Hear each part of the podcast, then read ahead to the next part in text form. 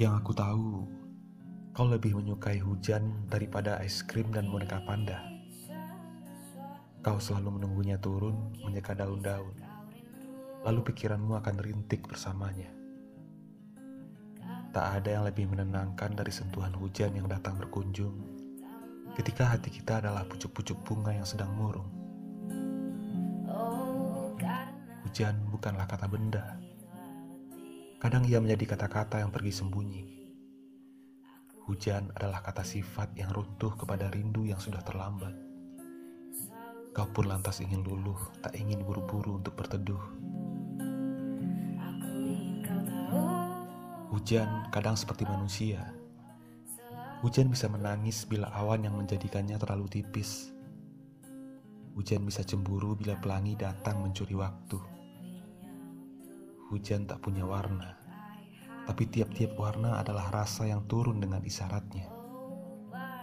Hujan pun mahir jadi pendiam. Pergi berminggu-minggu sampai kau lelah menunggu di mata jendela dan pintu-pintu. Aku menyukai hujan seperti pohon-pohon dan sabana yang sedang terbakar. Aku ingin berkobar dalam pelukanmu dan tak pernah ingin untuk dipadamkan.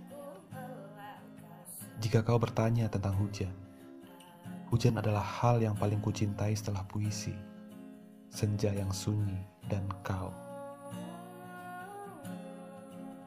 Lalu apakah kau mencintaiku setelah es krim, boneka panda dan hujan?